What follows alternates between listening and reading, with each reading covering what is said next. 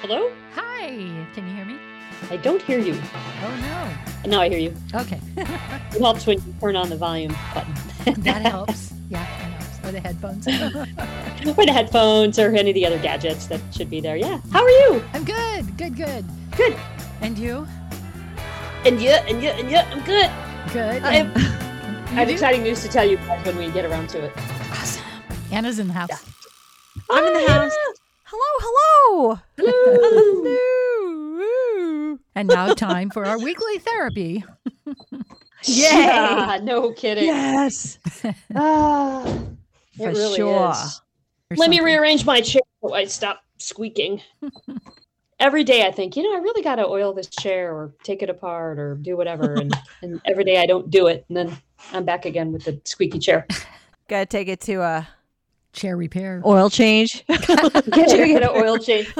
One time at the uh, at at the bowl, uh, the chair was really really squeaky. I mean, it was just driving me crazy, and I was trying to fix it, and I couldn't do it, and I'm like, oh, and and they brought in the engineer, and I'm like, you're kidding. We have to have the actual audio engineer come in and fix the chair. He couldn't do it either. This guy, I love this guy, Alex. He's Oh, so yeah. he's such a great guy. He took that chair completely apart and put it completely back together, and it still squeaked. Like no idea why that is. Some chairs just squeak. Oh my gosh. Wouldn't it be funny if it wasn't the chair? Right. If it was me, Your knees. Right, your jaw. my jaw. I've had that. I've I've recorded something and listened back and heard my jaw pop in it and like, oh, that's not healthy. Oh, did, did you ever get it fixed? My jaw? Yes, my jaw's fine. Did you have to eat a lot of flaxseed oil? Or? Oil can. Oil can. That's what did it. I'm sad that I get that. yeah. Yeah. I'm relieved that you get it, considering Right. all the classic movies you've never seen. Thank God at least you've seen The Wizard of Oz. I've seen The Wizard of Oz. I have not seen The Wiz. Uh oh. Oh, The Wiz is lovely. That was the first um I think that was the first Broadway musical I ever saw. I was like probably 4 or 5 years old. Wow. You actually went to a stage whiz, huh? Yeah, the stage whiz. Yeah, Wow. it was phenomenal. Yeah, it was really something. As a kid, I was like, "This is great." And then I had the record, and it's fun. The movie, there's a terrible movie with, uh, oh man, who's in the movie? Michael Jackson, Diana and, and, and, and Ross. Di- Diana Ross, Nipsey Russell. All these really great people came together to make a ridiculously bad movie. All musicals, some musicals should not be made into movies. Like that, Cats was one of the worst things I've ever seen. I had to wash my eyes after I saw Cats. But then, like, Chorus Line was good. Les Mis was good. Um, Hamilton doesn't count because they just basically filmed the stage show. Um, it can be. Chicago was good, but um, woo, Wiz bad, Cats bad. people will see those things and be like, "Oh, why do people like Broadway? It's so weird." Right. Man, that's I know why. it gives it a bad name. I've It never really been to does. Broadway. what What do you think of the ones that they actually did live on TV? Uh, it depends on who's in them. Some are great and some are terrible. I think Carrie Underwood was Oh. in Sa- was it Sound of Music? Awful. uh, Carrie last year or Underwood and and the guy from True Blood, two like really immensely talented people who just looked ridiculously bad on television. you know what was a good one was the um, Jesus Christ Superstar with John Legend. And I'm not that big a fan of John Legend. I, I think he I mean I like his music, I guess, but he's sort of I don't know, milk toast. He's kind of like just sits there and sings. So I didn't think he would be particularly charismatic as Jesus, who should be very charismatic. And uh, he was great. And the guy from Hamilton played Judas, and I mean, it was really, it was that was a good one. Hmm. And the the Peter Pan one was good too. That was Allison, what's her chickie from uh, uh, Girls was in that. She was that was a good one. So they, you know, they're they're hit or miss. Pan. You didn't. say, Oh, the Peter Pan one's good. Yeah. See, all I remember was uh, a gymnast was in it. Do you guys know what I'm talking oh, about? back in the day, yeah, it was. Um, yeah, it was. What's? Oh God, I can't think of the gymnast. I can't think of her name. She was like the most famous like gymnast of of that era, and I can't think of her name right now. Gymnast Peter Pan. Cathy Rigby. Cathy Rigby. Yes, yes, Cathy Rigby. oh, wait a minute. Why does she look Okay, the pictures that I'm seeing, she's um so much older. Hmm. Well, hello. as it's, Peter Pan. Oh, oh, as Peter Pan.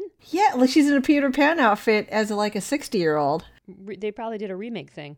Yeah, I see what you're looking at. Yeah, you're looking at like a, a redo thing. She did it for a she did it for a long time. So she was a lost boy as a sixty-year-old woman. A 60 year old female lost boy.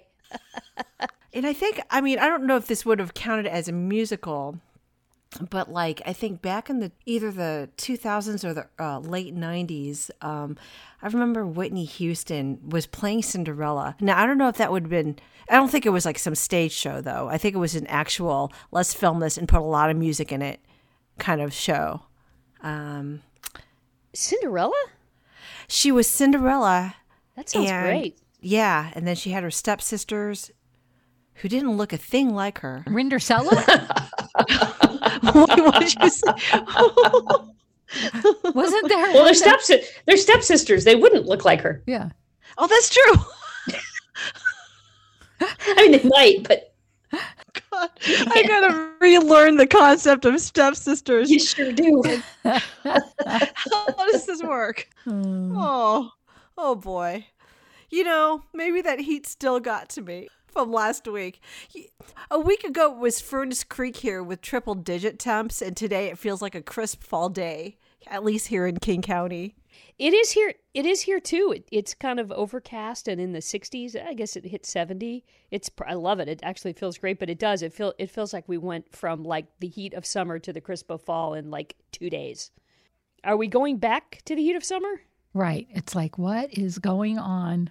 I don't know if this heat dome will come back. I'm really hoping not. It's been devastating. the The deaths keep going up. I keep seeing more and more stories about you know th- them coming back and attributing, not just in you know in Oregon, Washington, and British Columbia, like all three, really just and not only that, but crops like shellfish apparently died out. Apparently, we're going to have a shortage of of certain kinds of shellfish because they couldn't hack the heat, um, and some other you know crops like you know vegetables and stuff. There's other stuff that just could not take the heat. Isn't that scary? You don't think about that. I'm seeing some flowers and some some portions of some trees uh, and bushes just didn't quite make it. Yeah. Yeah. Like, yeah, you've seen that, right? Yeah. Like, oh yeah. In fact, Yeah. um, there was some advice I read that said if you uh, were in that hot spell, to give your plant some water and give it a little rest, and then give it about three days before you trim off those dark leaves because it needs Oh. to, you know, uh, it needs to a a minute to reacclimate. So I'm like, oh, I would have just pulled all those leaves right off, you know. Interesting, me- meaning they would they would they came back. They would have come back. Um, well, it's traumatizing to them. So if you, Oh. yeah, so if you um, cut it- cut them all off, it could die. Okay. Rather than if Mm-hmm. you're just waiting, patient, and you know, don't overdo it, which is Right. hard for me. I am that's what I do. If a little water's good, a lot must be really good. You're just trying to protect them. I know, just trying. Hmm. Yeah, I, I like to deadhead them too. I'm like, oh, gotta gotta pull those dead blooms and leaves off. Boop boop boop boop boop. So, so yeah, I- important. Yeah, yeah. We we had some stuff. The vegetables loved it. Our vegetables grew like they were from another planet. Everything just exploded. exploded, My but a lot of the did. Mm-hmm. flowers died. Yeah, your tomatoes must. Tomatoes love the heat. hmm So Claire had some exciting news. what is Do. that? Uh, I am going to Italy next month. What? Do tell. Oh my god! Uh, Isn't that crazy? It's crazy. I can't even believe I'm doing it. Um, my brother is there. He's not exactly living there, but he has spent a lot of time, as much time as he could spend there, uh, on and off over the past three and a half years. Um, he's working on a project there. I can't. That's that's his story to tell, so I can't tell you what it is that he's doing. Uh, but my brother is a musician and a writer, and um, there is uh, something there in this uh, magical little village of Quarna, which is in the Alps, in northern Italy, uh, very close to to Switzerland. And um, there's a music factory there, and just a, a, a wonderful place to to make and study music. And so he's been there on and off for a few years, and he's been been wanting me to come when he's there. And it's just it's never worked out schedule and money and yada yada yada and then this pandemic happened. And then the flip side of the pandemic is like, you know what? A pandemic happened. you just you just mm-hmm. never know what is going to happen in this life, right? And you can't mm-hmm. keep as much as I'm very much about saving for the future and you know having savings and blah blah blah and all that kind of stuff, I'm also like very much of the you could get hit by a bus tomorrow school. And so I finally married those two sides of myself and decided what the heck. Um, plus he's assisting me financially with ah, the decision. He sort, of, he sort of made me an offer I couldn't refuse. And so I'm like, you know what? If not now, when? So I decided to go, and um, I'm really excited about it. I'm not. I'm not worried about the pandemic in terms of like, mm-hmm. am I going to get it? I'm a little concerned about if this Delta variant thing flares up that they might start oh, closing and oh, canceling no. things again. But I went ahead and purchased trip insurance, and you know I have other good. You know I'm taking. You know it's a they still they're still doing no change fees on tickets on Delta and and that kind of thing. So um, I'm not too worried about it, and I'm surprised I'm not because I angsted over this decision for like a couple of weeks. I just angsted and angsted and angsted, and finally I'm like, what the heck? And now that I've made the decision, I'm so light and happy, and I can't wait until it gets done. And that's something. I mean, I, would love to talk about the trip, but Lori, that's something I wanted to talk about with you. Is like, because um, I know as a coach, you know, you probably encounter this with people. You often say, as a coach, which I learned when I took the coach training, that when people say, "I don't know what to do," you always say, "You do know what to do. You exactly. just need need to get through the obstacles that are in your way." And and once I made this decision, I felt so light. And I just like, what is that? What is it about whether it's good, bad, up, down, left, right? What is it about decision making that frees us so much? Isn't that something? Mm-hmm. It's empowering. It is. And so you must already have a uh, your passport and everything in order. Yes, yes. I've uh, I've had a passport for several years, and uh, and yes, it's not expired. it's uh, it's good to go. And um, yeah, I have a passport, and and I I had already signed up for. Remember, we talked about TSA PreCheck. That yes. not that that's gonna not gonna help me in Europe, but it'll uh, it'll it'll help me to get out of the U.S. Mm-hmm, and yeah. Um, yeah, and I have you know it's not. I am going by myself. Sharon's not able to go with me for various reasons. Mm-hmm. Um, but um, I'm gonna basically be with my brother when I'm in this in this little village. But then I'm going to Rome by myself for a few days, and that's oh. some, that's something I've never done. I've never been by myself anywhere, let alone a foreign country. I mean, I've spent days by myself. Other times when Sharon and I have traveled, when she's off doing her art artist things, I've been by myself during the day to to see sights and do whatever. But this will be the first time I've really like gone somewhere by myself. Um, but you know, it'll be fine. Wow. Yeah. Oh my god. For, first off, that is amazing. I am I'm so jealous. I am so jealous right now because that is exactly my thought is uh, before this pandemic, I was all about save, save, save. Then later on, mm-hmm. these trips. But now that the pandemic happened, we've been stuck to go out there. And so good Oh, I'm so I'm so happy for you. I'm excited. And then my question is, would you have felt this light if you had said no? Oh, good question. No. No, I don't think so. Mm. I I think you know the the tipping point really for me was something that Sharon, my wife, said to me, which is something that her mother once said to her, which is you only regret the things you don't do. Mm. Um, oh, and I'm like, I no, I think I would be filled with with regret and sadness. Oh, I wish I'd done that, and I should have done that. And yeah, I, I, think you're right, Anna. I don't think I'd feel this light. I, I think I'd mm. I'd be resolved that I made a decision and and I'll go next time. But mm-hmm. um, I don't think I would. I'm I'm just really happy for the first time in months. I mean, months and months and months. I'm actually really wow. just excited about something, and and I don't think that would have been the case in the other direction. So my, oh my god, I have so two happy. questions. One is, uh, will you go on a gondola? No, because I'm not going to Venice. Oh, okay. I'm going to um, the northwest corner, which is Milan. Uh, we'll probably go to Milan and Turin, uh, Torino. Um, but mostly we're going to stay in the little in the cute little mountain village because that's where the the fun stuff is that we're going to do. Um, and then I'm going down to Rome and I'm going to go to Pompeii because it's Pompeii. Yeah. Um, but I'm not going to go to Florence because, and this is the this is where I drew the line. Oh. I'm not going to Florence without Sharon. I just can't. I can't go to the most like or or Venice, Florence or Venice. Yeah. I can't go to the most romantic cities in the world and not be with Sharon. That was going to So- be my next question. Yeah. if you no, were. I'm Skipping Florence and I'm skipping Venice this time around because I'd like to think that there will be a next time around. Yeah. Yeah. Um, But yeah, and I'm excited about taking the train, the train from uh, Quarna, the village I'll be in, down to Rome. I love trains. I love, and I know it's a high speed train, but I assume I'll still be able to see the countryside. Yeah. It's not like Yeah. it's not like you went by in that much of a blur. I, I It's like think light speed. right, Oh.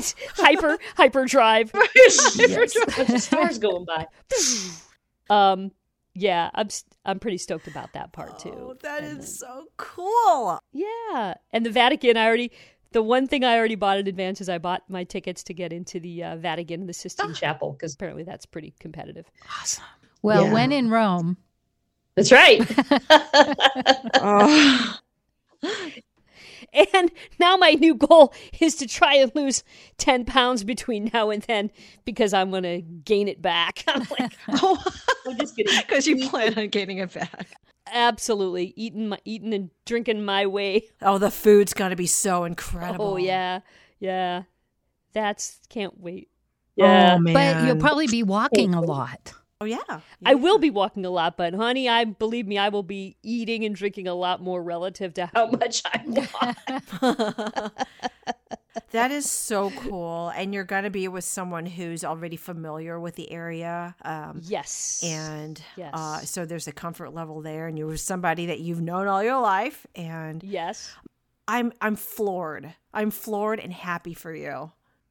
Thank you, thank you, and I'm I'm really looking forward to spending this this time with my brother too because um it it seems like the last few times we've gotten together we always have fun together. I love being with my brother, but um the last few times have had some some stressful features to them for various reasons, and I, this is going to be like me with him in his element, like really someplace he is so happy and so comfortable, and he knows all these people, and he can't wait to show it off. Oh, And so it's like I feel like I'm going to get the very best of my brother, you know. Yeah. very cool. When you asked that question about making the decision, I just looked Yeah. up at Facebook and this popped up. Life opens up opportunities to you, and you either take them or you stay afraid of taking them. Jim Carrey. Wow. Jim, Jim Carrey? Carrey? So you pulled the Jim Carrey. I did. And now you say, do not go in there. Woo! I'm going to spend the entire time telling lies. Yeah, right. Or being a Grinch. right. Or being a Grinch. Or the whole thing will turn out to be an elaborate reality show and I really actually never went anywhere. right. Or being dumb and dumber. Yeah, that that I'll be. Is there bowling in, in Italy? I don't know. Good question. Why do you ask? About to find out. Oh, that's so funny. I didn't know you like bowling. Well, isn't Dumb and Dumber? Isn't that the one about bowling? Oh no, that's Kingpin. Never mind. Same There you movie. go. Same movie, different people. Oh no! Like, wow, that was random. He was in a a dog van, and he was on a ski lift, and he got his tongue stuck. Oh, Oh no, no, oh, it was it was that the other guy on a frozen sky lift. I don't know. Wait, did Oh, they, boy. did they jack the plot from a Christmas story of getting your tongue stuck on a frozen pole? right. Oh, mm, maybe only this one. this one. they really made the tongue Oh, stretch out. it's hurting looks me so- right now. Oh, and tell us again when you're leaving, Claire. Uh I am going August 12th. Mm, How long are you going to be there? 10 days. so awesome. I feel like when Oh, you're wow. there, we should podcast. Wait, from there? Yeah. That'd be fun. We might be podcasting uh, late at night, Lori. Yeah, well, let's look into it. Let's let's look into it. Assuming I have some kind of decent internet access. Oh, what am I talking about? I need all I have is my phone. but we'll have Yeah. uh, it's on Facebook, so it's not like a phone call. No, it's not a phone call. Yeah, it'd be, it would just be. I just need to get some good Wi-Fi somewhere. hmm Wow, you'd be willing to do that? Of course, I'd be willing to do that. That'd be a blast. Are you kidding? So nice. That's awesome. That would be hilarious. One time, um, when I uh, I went to Scotland, and um, I this was back when I lived in Savannah, and I called into the radio station and did a and did a traffic report from Scotland. Oh, But I was on I was in this tiny little island called Barra. so my traffic report was like, "Oh, there's a sheep." Oh, there's another sheep. I didn't ken what's going on out in I five. I did. I did it, Ken. I did. I did. I did a. That's funny. No, I didn't touch a magic stone and disappear or anything like that. Although that would have been fun. Um, so I can do that for you, Lori. I can I can call in with a with a Quarna traffic report. I love Oh, it. there's a little old lady crossing the street with a bottle of wine. yeah, we'll figure out the we'll figure that out. In fact, let's look at that right now. Let's let's look at the world clock and see what time it is in. Oh yeah, what's the Which one is time difference? Let's look at Milan. So, Milan, Italy is currently 11 p.m. and we're at 2, so it's 8 hours ahead. Hmm. Okay, well No, let's nine. let's work on Sorry. that. Math is hard. 9 hours ahead. I know math is hard. So is so are words. Words are hard. That'd be fun. Yeah, we'll we'll figure that out. Oh, and I'm and I'm taking an Italian class too. I'm learning Italian 30 minutes a day. wow. what what what are you uh, using? Rosetta Stone or? Uh, Pimsleur. Hmm. Yeah, Pimsleur is. I did Pimsleur before I went to Greece, and I uh, literally ended up using a phrase on the very first day. Like, oh my god, So. You know what you have to have um on hand is like Google Translate or Yeah. something. You know, so that I you do. can. Uh, yeah, yeah. I have that app. Yeah, there's a Google Translate app on the phone. Yeah, that that'll help too. I think I'll disappoint. I will be disappointingly to find out that most people speak English.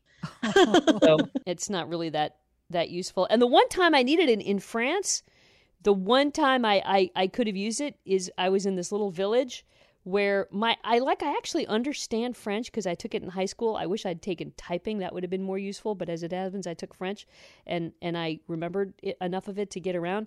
But I was in this little village where they actually had an accent. They had like a southern French accent. So it's kind of like imagine if you learned English and then like you went to Savannah, Georgia, everybody talks like this and you can't understand it. Like, like is, is that English?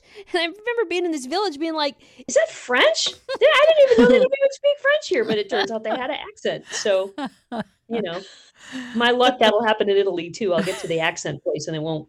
None of it'll matter. Oh my gosh, that was hilarious. You're like, I can't translate this. Why can't I translate this? I mean, I have hard enough time when I'm trying to voice a text, and it. Right? I look back and I'm like, what? Oh yeah, there there's actually this device. If you have someone talk into it from a different language, it'll automatically say it out loud for you in English. I don't know what it's called, but I remember thinking of getting it for my kid when he went to Tokyo. It turns out he didn't need it. but uh yeah, because everybody speaks English, right? right. Yep. exactly. but uh I don't know if that'd be something you'd be interested in just for the airports or something or the, you know.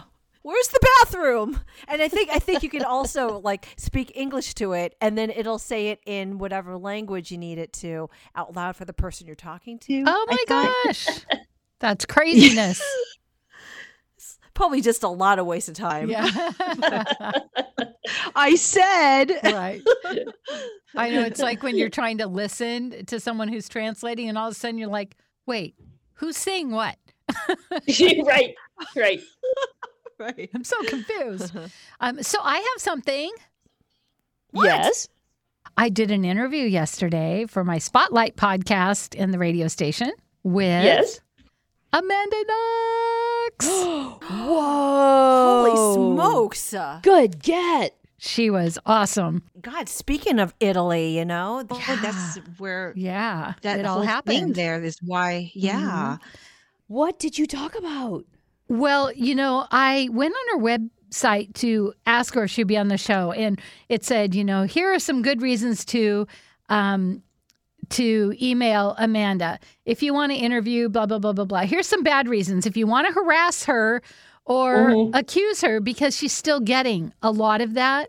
But um, we talked about their podcast, which uh, interviews a lot of people who have been exonerated. And on my way in, I was listening to the new season where they're talking about her infertility. What's funny is she s- started laughing. She goes, Yeah, I'm Amanda Knox and things are easy for me. And her husband goes, Well, yeah, the 20s were kind of rough. she is so, So- smart and brilliant and had so many amazing things to say. I, I mean, wise beyond her years. Yeah. Well, she's been through something that that That Yeah. most people fortunately never have to go through. Mm-hmm. What is so her podcast? She talks to other people who've been falsely accused and then ultimately exonerated of crimes.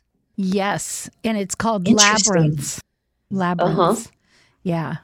There's also some other issues. For instance, they interviewed the women who were the defenders for Larry Nassar. Really? The the that's the gymnastics coach guy. Right. I said that was a hard one. She goes, Yeah, but here's the thing whether you're guilty or innocent, you're innocent until proven guilty, and you deserve, you know, you deserve somebody to you know back you up and and she said it was never an issue of whether he was guilty or not it was he's guilty let's be fair but i thought it was really amazing and so they really breach a lot of subjects that are very touchy and kind of showed the flip side of it Right.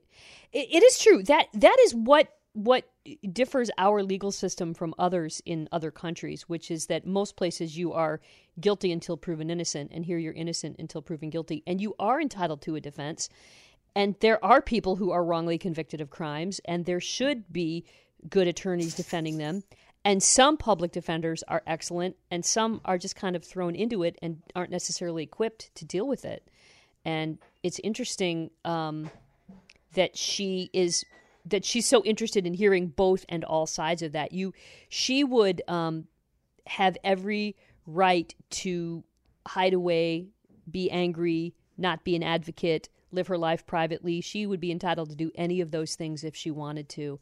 And I just love that she is like, no, I'm going to come out and I'm going to speak and I'm going to expose all sides of, of, of, of justice systems. Right. And she's with the um, Innocence Project, which has gotten hundreds of people out of jail that were wrongly convicted. hmm And so she's part of that. And then also, she interviewed a woman that had been um, raped by Harvey Weinstein, and she didn't want to go to trial. She wanted to say what happened, but she didn't want to go through everything they make the women go through because they totally downgrade you, humiliate you. And she didn't want to do that, but she still wanted, you know, um, something to happen. Well, women everywhere were going, You have let us down. And, you know, so they explored that and said, what, You know, not everybody can go through that kind of intense, you know, taking everything out, accusing you of what you're wearing, what you said, what you drank, what you, you know. And so um, they talked about that. And it's just been amazing the different topics that they do cover. And um, her husband is very brilliant too. And he's kind of got a dry sense of humor, but they do really good together. So I'm really looking forward to this next season, season two of Labyrinths. That is so cool that she was on your show. What did you write in your email to her that that made her go, "Yeah, I want to do that one"? Well, I told her that I um, would love to talk about her podcast. I said how much I loved it. I gave a couple episodes that I really liked, and I said this we we can just talk about this. If you want to talk about anything else, go ahead. Well, then on the way in, I heard the the one about uh, the infertility, And so mm. we just started right off with that. I didn't even do an introduction. We just started talking, and she's just very engaging, and uh, it was it was a wonderful it was a wonderful interview. And and I like I interviewed one of my heroes, Dr. Caroline Leaf. I love her, love her, love her. But she she was promoting her book, and she had something she was saying, and I didn't really get to be curious. You know, it was just like this is the book, this is what we're talking about. But with Amanda, I think she was really pleased to talk about the podcast and not the case, you know? Right. So, um, yeah, so I'll let you know when that comes out. I'm pretty excited about it. Did you guys talk anything about maybe people that still, you know, might think she's she had lied about the whole thing or whatever. She hinted at all these different things. So I feel like if you listen, you'll hear a lot. Number one, when she uh-huh. started dating what is now her husband, people were photoshopping knives in his hands, you know. And she said, See, I used to work at, um, at a building that she was in the cafe down below working. And we knew it was her. It was because Alex was there and he knew exactly who she was. But we just gave her her space. You know, we didn't want her to feel like, oh, everyone knows who I am. And she said, you know, she was working in a bookstore once and this guy came in and he just started accusing her and they had to go hide her in the back room. Mm. Wow. So there's still people that think she she's not innocent, which I mean, spend a minute with her for heaven's sakes. Right. There's no way. And, you know, if she would have got home an hour earlier, it would have been her. Right. Did you talk at all uh, probably not but i'm just curious I, I, would love her take on like uh, uh, in that regard like tabloid media in general like people think they know who she is and what she did because they watched like a five minute blurb on inside edition right not because they have any facts about what happened or didn't happen and even if they think they did it their opinion is not based on any any study of the evidence on their own, but simply because Greta Van Susteren said she did it, right? I mean, that that's what drives me crazy.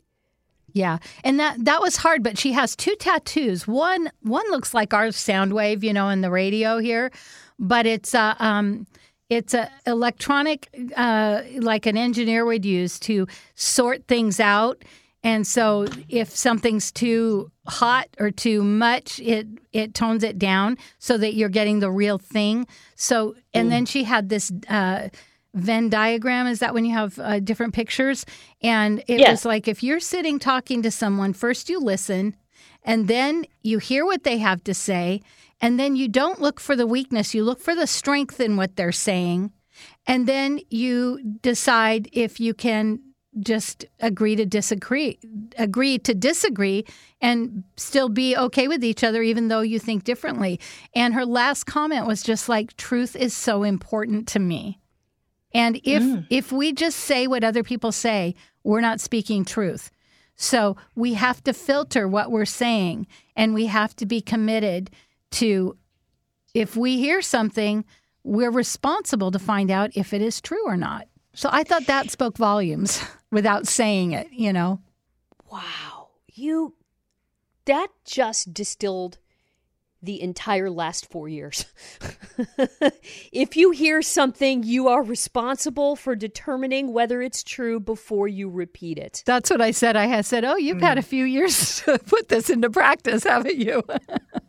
well, how did she respond to that? That's so she funny. laughed. She thought she got it that was I was a little Twitter pated, but it was it was wonderful, and she was just so easy to talk to, and um, she had a lot of amazing things to say.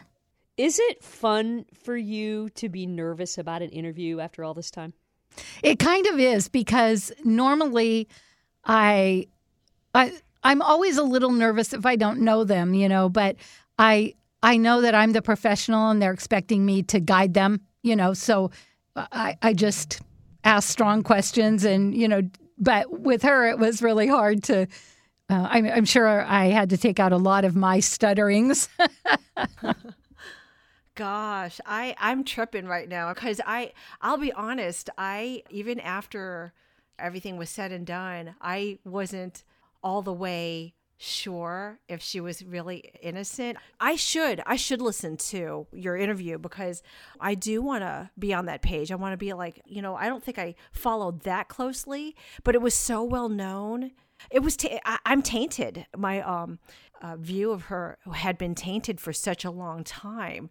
I, I think I should I, maybe I should listen to her podcast and listen to your uh, to your interview because I, I probably only have like one side of everything in my head all these years, mm-hmm. um, and maybe a lot of people could could benefit from doing that too. Yeah, then we can talk about it and see where you're at. For me, she was yeah. pretty close to the age of my daughter, and I just all I could think is if my daughter was in another country Mm, and they yeah. said mm-hmm. she had done something so horrendous. And we had our friend Alex, who was her age as well.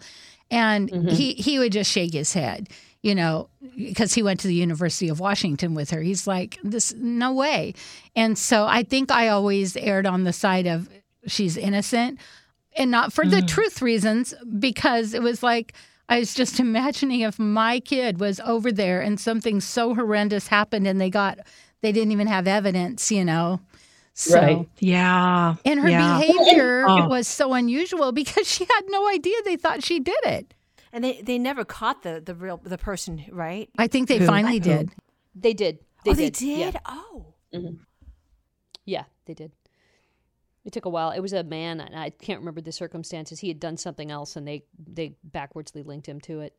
The the other thing I remember about it, and I get, and I need to sort out my own version of you know the tabloid details, is that you know people want to jump on people who have who have what you would consider an alternate lifestyle or make alternate choices than than you might make, and um, I remember you know so you're just because you you know do something socially or sexually in a way that you don't do it doesn't mean a crime was committed.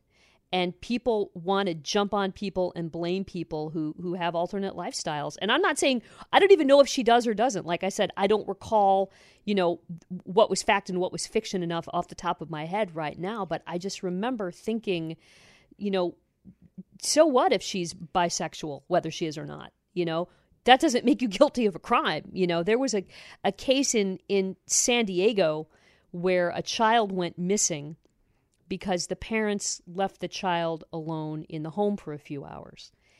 And as it happens, the parents had gone to like a, a, a party where you would engage with other couples. Swinger type. But yeah, like a swinger type deal. That's not a crime. The crime is leaving your child home alone to go do that. Mm-hmm. They should not have done that. But it they could have gone to play bridge and just been just as guilty of leaving you know the child alone as it is what they went and engage in and they were just raked over the coals for their behavior and as it happens i believe the child was eventually found safe which is a miracle that kind of stuff never happens but um, they never got over the stigma of what it was they had gone to do you know and i just felt that was so unfair mm-hmm. Right. They dig up everything. And that goes back to the woman who I'm sorry I can't think of her name right now, who was, you know, raped by Weinstein. And she's like, I don't want everything coming out from my teen years to my whatever, you mm-hmm. know, anything I've mm. done or said or blinked wrong, you know, and it that's yeah. under to me that's understandable. Yeah, everything comes out. Mm-hmm. Wow. And then people just come up with their own conclusions. You're absolutely right. Yeah. Yeah. And I, I love her commitment to the truth. You know, let's really be truth seekers. Amanda, I'm sorry. I'm sorry. I thought this. On behalf of the United States, we wish to apologize. We can't speak for the other countries, but we apologize for us. And she she even wow. said, you know, she met some people in prison that had done crimes but she could see their humanity. And so she's part of this project. I can't think of the name right now, where they match people out here in with people in prisons and they go visit. And the purpose is to see their humanity because, you know, the system is pretty messed up. And so, with a prisoner, if you can see their humanity, care about them, they may come out better people because somebody cared about them. So, that's the project she's working on, which sounds really amazing too. Wow. that's she's doing a lot, you know. Again, for somebody who has every right to just go be a private citizen, that's that's pretty cool that she's doing so much. I'm sorry to hear about the infertility issues. What um what kinds of things are they? How are they dealing with that? Um, she couldn't tell me because it was only the first podcast, so she couldn't let the cat out of the bag. But uh, Gotcha. they, she said, you know, I've tried to be um, so diligent my whole life. I've had IUDs. I've done good Planned Parenthood. I've worked very hard not to accidentally get pregnant. I've used birth control. She goes, so I go to birth con- uh, Planned Parenthood and I say, hey, this is Planned Parenthood. I'm planning, and so they, you know, got her ready, took out her IUD and everything, and her and her husband just thought we're good to go, you know, because they always tell you when you're growing up, one mistake, one mistake and you'll get pregnant. Well, they couldn't get pregnant, but finally they did, and the it didn't, it wasn't viable. And so then they've been trying and trying, and uh, they it, she was like, um, however many weeks before you do the ultrasound, and she went in and they said come back in two weeks, and they never found the heartbeat. So it was a missed miscarriage. You know, like usually you have a miscarriage, you know you're doing that. But it was just in there. So now they haven't been able to get pregnant as to now, as far as I know. And she said, There are so many people coming out of the woodwork saying, Nobody talks about this. It happened to us. And everyone just wants to say, Go adopt or whatever. You know, people just say the dumbest things. So, One of my uh, one of my heroes, my TV heroes, uh, Amanda Tapping, who's an actress that was on um, Stargate SG One, um, and now she, now she's a really successful director and does a lot of things. But she started talking about two or three years ago on a podcast. She was someone had interviewed her, and she started talking about miscarriages.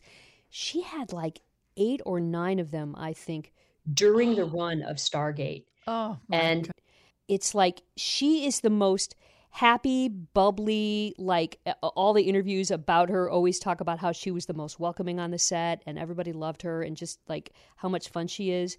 And meanwhile she was just year after year after year going through this immense sorrow and nobody talked about it. She couldn't ever she never heard anybody talk about it. So then she had a daughter. Her daughter i think is like i don't know 13 or 14 now. That's the only child they ever successfully conceived. And after a time they they just stopped trying.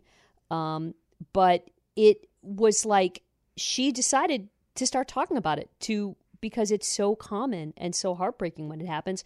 And people don't understand like you were just saying they're like oh you'll have another one or oh you can adopt or you know people tend to kind of gloss over it. And she feels like it's just it, it you know as with many things the more you talk about it the more you can normalize it the easier it is for you to find solutions instead of shame.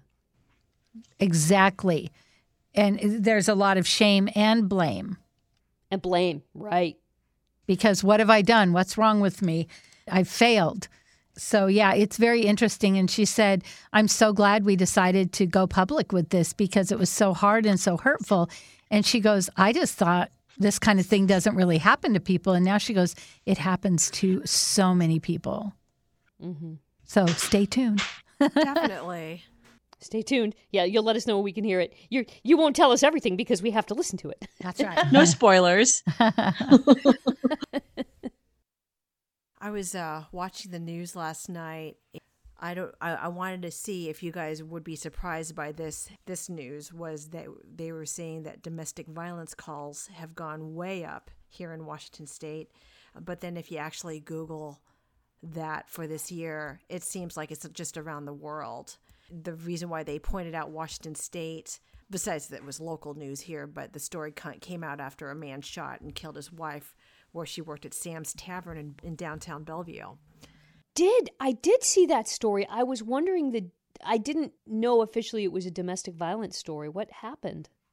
Um, I guess she was seeing another man, um, and uh, so like, So they were they were broken up, they were divorced, or they were separated. Well, it just said his estranged wife. Um, Gotcha. Right. Oh. And so people saw it. He just walked into the bar and shot shot her, and she was an employee there.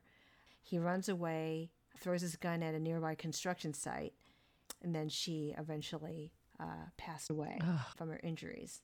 Um, so this is in Bellevue. Um, and then yesterday at the movie theater that's down the street from where we work. Uh-oh. Uh yeah. Oh, you didn't hear about this. Um yeah, someone No. um someone shot someone at the the back parking lot over there and um and the guy died from his injury. Um, That movie theater's not open, is it? I think it is. Oh, is I it don't now? know. Okay. Recently. Okay. I don't know. Recently? Wow. Okay. So it, it, it has been open? Okay. Re- as, as of recently? Wow. So there would there would be a reason for people to to be there. Oh my goodness. Was that domestic violence also or just we don't know what that was? The investigators think that he, the guys knew each other. Yeah, So that sucks. definitely domestic violence calls have been uh, up since COVID, and um, which is, w- was hard because you know all the police have to do is show up, and what did they say? Oh, we've we've been exposed, and then they can't go in. And Right. this was one of the teachers' biggest worries of the kids they knew uh, were going to be staying home with bad situations. Yeah. So, yeah, it's um, it's very sad. And you know, there we're trying to. There's kind of a movement of trying to change the word domestic violence to coercive control because coercive control is illegal. Domestic violence isn't. Oh. And Huh. it's it, judges don't know what to do. So if they're a family court judge and they're working on a divorce and then they bring up domestic violence, the judge isn't actually trained in that, and that's why they lean on the um, liaisons. But a lot of times they don't give the right information, um, and so. Uh, making it coercive control makes it illegal, which takes it through a different court because so many women, once they say it's domestic violence and they're worried for their kids, they almost automatically give control to the man and assume that she's falsely accusing to in order to get the kids. Wow. So what is the definition of coercive control? I'm glad you asked. Uh, you're probably familiar with some por- forms of domestic violence, like physical verbal abuse, but there's a more subtle type of abusive behavior that's equally harmful. Coercive control is a strategic form of ongoing oppression and terrorism used to instill fear. The abuser will use tactics such as limiting access to money, monitoring all communication as a control uh, effort. okay, while this form of abuse sure. is illegal in some countries, including the United Kingdom, it's not considered, oh, it's not considered illegal in the US unless a crime has been committed. So if you are coercively controlling someone and you, I don't know, kill them, hurt them, whatever, and there's a crime, then it's illegal. But if they just do it, I guess they. But I know the person who made the law happen in United Kingdom. I listened to her podcast, and she's working very hard now in the United States to make it illegal. Right. So if it's if it interesting, so if it if it's part of an ongoing situation, then it's considered a part of the crime, but on its own it's not. Oh, that's that's hard because you know you can't first of all you you have to recognize you're in it. A lot of women uh, I shouldn't say women, a lot of people probably takes a while to even recognize that you are being controlled in that way, let alone find the means to get out from under it. Exactly. And then they say, well, why didn't you say something earlier? But they're being controlled and probably threatened. Mhm. You know, you tell anyone and I'm going to kill your dog or, you know. Right. You know, it'd be great if someone created some way of showing what it looks like because it's not it's not an easy thing for people to recognize on their own, especially if they're in it. Gosh, I'm trying to think of like some of the movies um, Enough. that could Remember that movie? Yeah, Mm-hmm. there's that Sleeping with the Enemy. Um, I remember that one. There's one I can't think of though. Farrah I'm not seeing Fawcett. it on Google. Farrah Which Fawcett one? was in one. Remember Farrah Fawcett? The Burning Yes. Bed. yes. Yeah, the Burning Bed. That was kind of the extreme version, but um, yeah, fascinating, true story. Is that the one where she turns the tables? No, that's a different one. That's called Extremities. That was actually that's a good one too. That's a Broadway play. Um, that I forgot about that movie that Farrah Fawcett was in. Yeah, yeah, that's different. Here's some signs.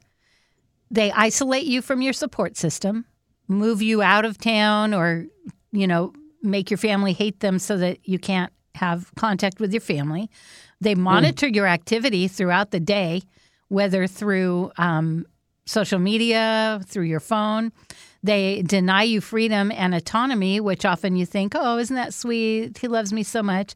Gaslighting, which the abuser always must be right, and they will force the victim to acknowledge this. They'll manipulate, lie, and gaslight to get their way and convince you that you're wrong.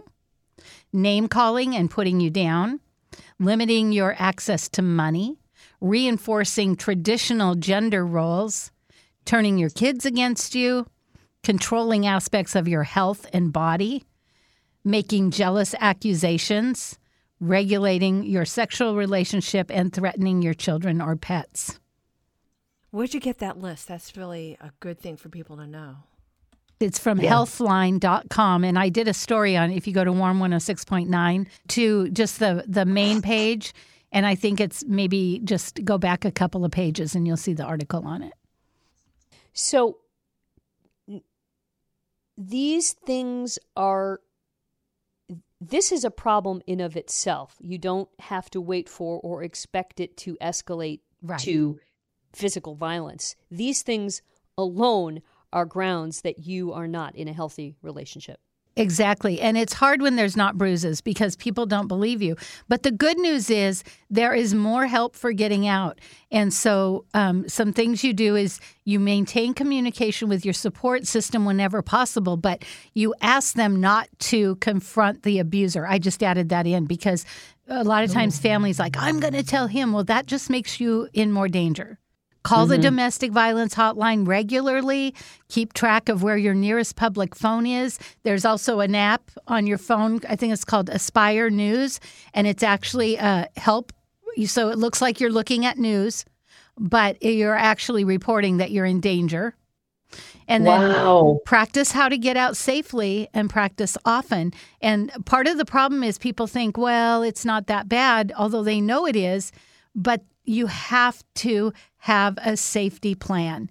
You have to know, you have to have a backpack with enough food and money and clothes if you get away and you have to hide out or whatever it takes. So, you know, if mm. you call a domestic violence hotline, they will walk you through it, talk you through it, help you get. It's not you just don't wake up one day and leave. You have to make a safety plan. And as Right. a coach, I've worked people through this. And I don't know if you guys know this about me, but I had to do this in my second brief marriage. I had to escape with my children. Oh. It was hard because uh, he he blew up all the phones where I was. He he must have put a tracking device on my car, and he was a computer whiz, and so I didn't know. Like I think he was finding my email because I was a landscaper and I was emailing my clients, and so he was showing up at my workplace. And um, it was very scary. I read a book called The Gift of Fear. Every woman should read it. It really shows you that a lot of these people that are in coercive control, it's easy to think, oh, they really like me, you know, and then you get in a relationship and you realize, oh, they want to control me. Right. But if you have never seen what a healthy relationship looks like, you may not realize it. Exactly. Yes. and and that's why people do get in. But also um, a lot of people get in because they're so charming and convincing. And so um, i remember a client saying i said would you consider going to a domestic violence class? And they're like why? And you know i had seen the signs and when when they went they were so blown away and they they said they just cried and said i don't want this to be me and i said but it is and you're smart and you're brilliant and you're going to work through this. But of course, it didn't happen overnight. It was a very slow roll to get her courage up, to get her confidence up, to get things in place. And um, it is, you know, it's it's a big deal and it's a scary deal. And the worst thing we can do as a friend or family member is confront the abuser. All it will do is escalate, make things worse for them, and maybe make things escalate way sooner. Mm-hmm. Yeah, and trust your instinct. You know, it's easy to go, "Oh no, it's it's just my imagination." No, if you know these things are happening to you, then get help. And if you're in real danger, call 911 and um, unfortunately, police have a hard time going to domestic violence because often the person being abused changed their mind. So they try to press charges, and then she goes, Oh, no, it's okay. And that's what makes it really hard. And they always say, if you don't press charges, you're going to end up dead. Police always say that to the women. And yet, you know, they're scared. They want to give them a second chance. They want to give the benefit of the doubt. And, um, and plus they're gas they gaslight them and so they are not confident they think oh maybe i am crazy maybe i'm making all this up if you are if you are a friend or acquaintance of someone and you know that it's happening but they're not taking steps what can you do? Gosh. here's the yeah. best thing you can do. You remember this claire. Validation. When they say something's going on rather than oh my god say oh that must be really hard. Oh what do you think's going on there? Um, you know uh, and then also you call the domestic violence line and say hey i have a friend going through this. They will help you. And then you say to your friend all the time there's a domestic violence line. If you need help there's help. But you don't push them because if they go before they're ready they're just going to go back. The the uh, statistic for going back is seven times. Seven times? Yeah, because a lot of times people force them into it or they, you know, they haven't really made up their mind. And so, um, you know, if they, if you can get them to see it on their own and then they decide, they might not go back because they made that decision. Nobody forced them to, you've got to get help, you've got to get out. It's just like be steady, always say, yeah, you know, it's not normal for men to hit their wives. Oh, yeah, you know, it's not normal that you always have to be wrong. You know, no, it's not normal that if I can't find you, I'm supposed to go look in your yard for a pile of dirt because he shot you, right? I mean, they mm-hmm. say things that they don't even realize aren't normal. there's a sign language for domestic violence. So if you happen to be like on a Zoom call or FaceTime, maybe someone you love just looks into the camera and does this sign language thing. Yeah. So what it looks like is a sign language that's sort of a motion. So first you start off with four fingers up in the air. It looks like kind of the Girl Scout pledge, only this is four fingers up in the air and your thumb in, and then you do the motion of putting all four fingers down over your thumb. Yeah. So if you see that, they do recognize that they need help. What what do you do at that point? Do you call 911? You get that signal, that means they're admitting they're in danger. Yes, you call 911. And you don't ask questions. You don't try to get them to say anything else. But it's like the letter B in sign language, where your thumb is across your palm and your other fingers are uh, straight up and together, and then you fold down. If you see somebody do that, call 911. If you are in danger and you see someone, you're walking down the road with him and you're in danger, do that. Somebody's got to recognize it. I never never heard this Yeah. I did a again, I did another post about that because I feel like people the more we know, the more we can help and you know, the more we can protect people. And um, it, it is a very real thing. And a lot of times, you know, uh, the guy is very manipulative and very um, uh, loving and kind to other people. So it's hard. So my guy was just big old friendly teddy bear. And then finally, a friend saw him in action. And she was my biggest advocate. She came beside me. She kept every crazy email. She, I mean, she was my witness.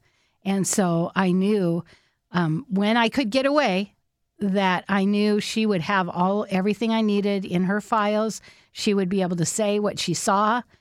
And um, it's really important to have, you know, if she would have been, you got to get out. And, you know, I, I wouldn't have been able to trust her. But because she, you know, validated me, said this isn't okay, and, you know, listened to me, I told her about my exit plan, you know, she was there for me. And, and long time thereafter, she basically helped me raise my kids mm. on my own. So, yeah. Did you do you feel like you didn't recognize it then when your friend did? I Uh, mean, no, in like, fact, I, you know, as at my all? No, my second marriage, he was mean, but I thought I just didn't know what to do. And the school counselor, she came to my house, and my son had been in a support group, and he told her that he had taken my keys and my purse. And so I couldn't go anywhere or do anything. And what he had done is he took my purse and threw it up on the barn. Well, the neighbor called and said, It looks like there's a purse up on your barn. She came and she said, Listen, if you don't do something, I have to call CPS. Even though he's not actually physically hurting you all, he's mentally hurting you. If you don't go, I have to call CPS. And I was grateful for that, that she gave me that warning. And I, I packed up the Right. kids and I left. And it was hard. Hmm. Yeah. Do you think she? I'm just curious if she really meant that, or that was the thing that she could say to you that got you to act. I think she meant it because she is a mandated reporter. Got it. Okay. And it was very kind of her uh, to give me the heads up. And I said, I don't know what to do. And, and then she offered me some information, some phone numbers, and helped me get started. Um, there is help. And you might think, because they've convinced you, no one will believe you. There are people that will believe you. And if somebody says, I think I'm being abused, just say, I believe you and have them call the domestic violence. Help them get where they need, but always say, I believe you. I believe you. I keep thinking about what you said about that one person who said, "I don't, I don't want to be that person." You don't get to, you don't get to choose that always, you know. And what what does that mean? There's no, there's no judgment. There's no, no one, no one set out to be that person, Right. You and it's doctors and lawyers as well as homeless people. I mean, it Exactly. there's, it, It's there's no boundaries. Yeah. Oh wow, yeah. And that's what's Yeah. hard Um, is if it's like a doctor, you know, people don't want to believe that. Uh, Anna and I worked with someone who um, basically had gotten away, and their husband was a doctor, and everyone took his side. I was also thinking of a friend you have who you were realizing, I know, that she's in a very abusive relationship and he's just not letting her out or something like that. Did she ever get out?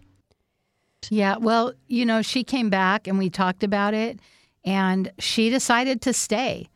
And I think that maybe they've done some counseling around it because he had PTSD and was triggered. That was very hard. And I kept saying, you know, this isn't normal. But he loves Yeah. me. Of course, he loves you, but this isn't how you treat the people you love. Do you feel like there's hope for the both of them?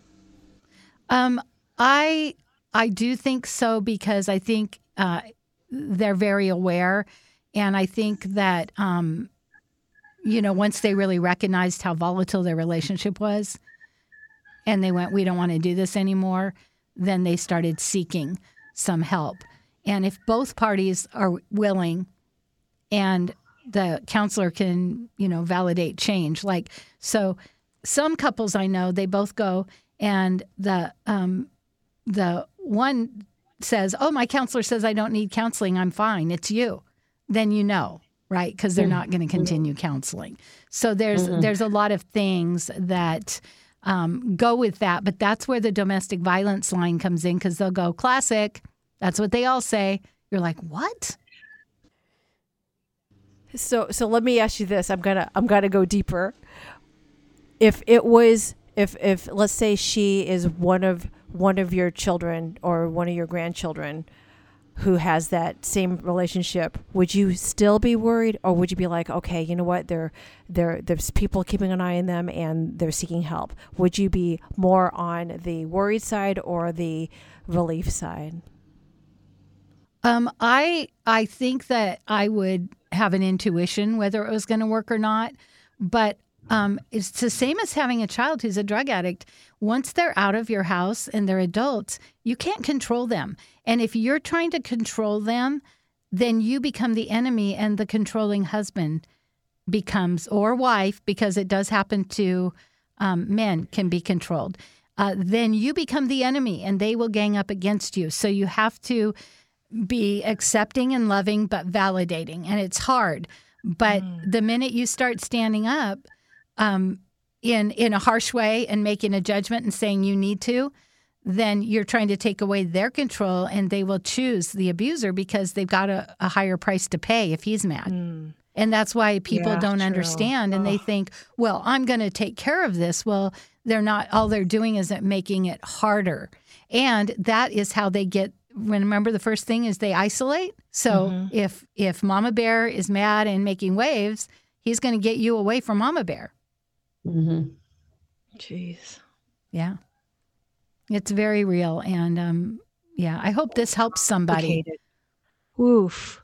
You know, the reason why I wanted to try to like try to there there's some movies that were out uh that just it's like, oh my gosh, it's just so I don't know if triggering, but it's kind of like you just don't want to your loved ones to be in that situation, and and you you know some people might feel so desperate to get their daughters, uh, sons, you know, anybody that they love out of that situation. Their mothers, if they you know remarried, or their fathers, you know, if they just I'm sure there are so many desperate people trying to get their loved ones out of a very bad relationship. And the best situation. thing, yeah, is to call that domestic violence hotline. It's for family.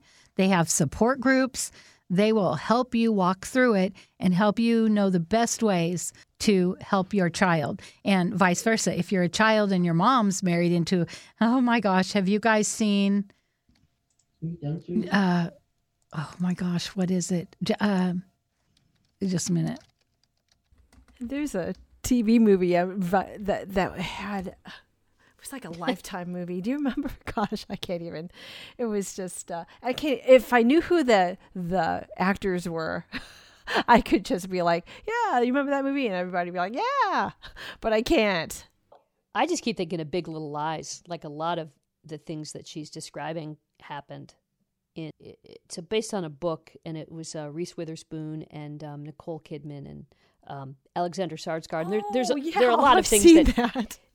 yeah, a lot Oh. of things that happen in it. Yeah. But their relationship, Nicole Kidman and Alexander Skarsgård, is is very um, sort of the sex and violence are kind of wrapped up together, and it takes her a while to realize that she really is a victim of domestic abuse. But like, there's so much disbelief because he's so handsome and so successful and and like just this like wonderful guy and she has a picture perfect life with these beautiful children and and it goes through all of what you're talking about with making a plan, having an escape plan, and the different things that the steps that she takes before she ultimately makes a decision, you know, to leave him.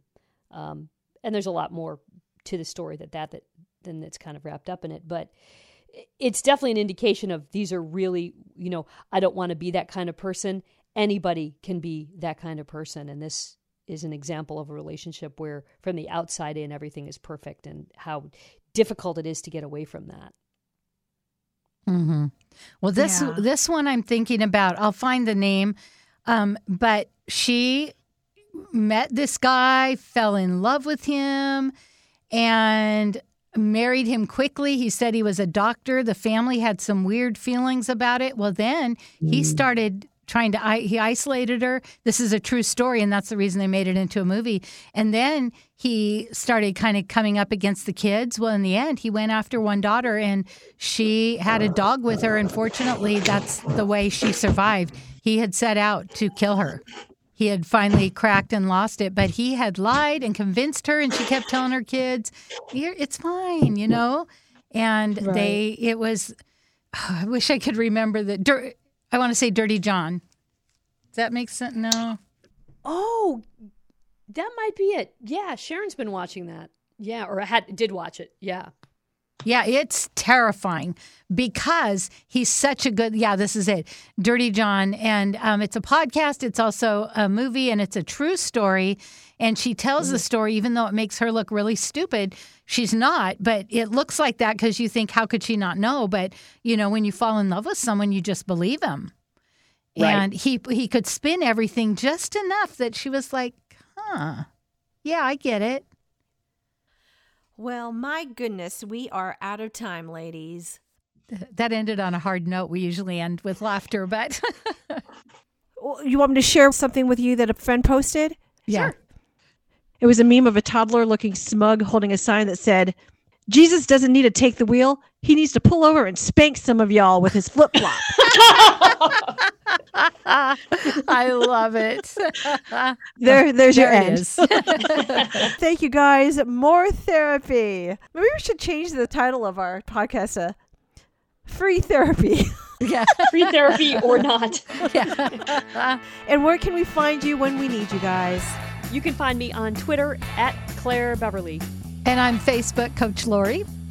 And then we also have the Listen and Learn or Not Facebook page. And I am at I'm Anna D on Twitter. Cheers, everybody! Cheers. Cheers!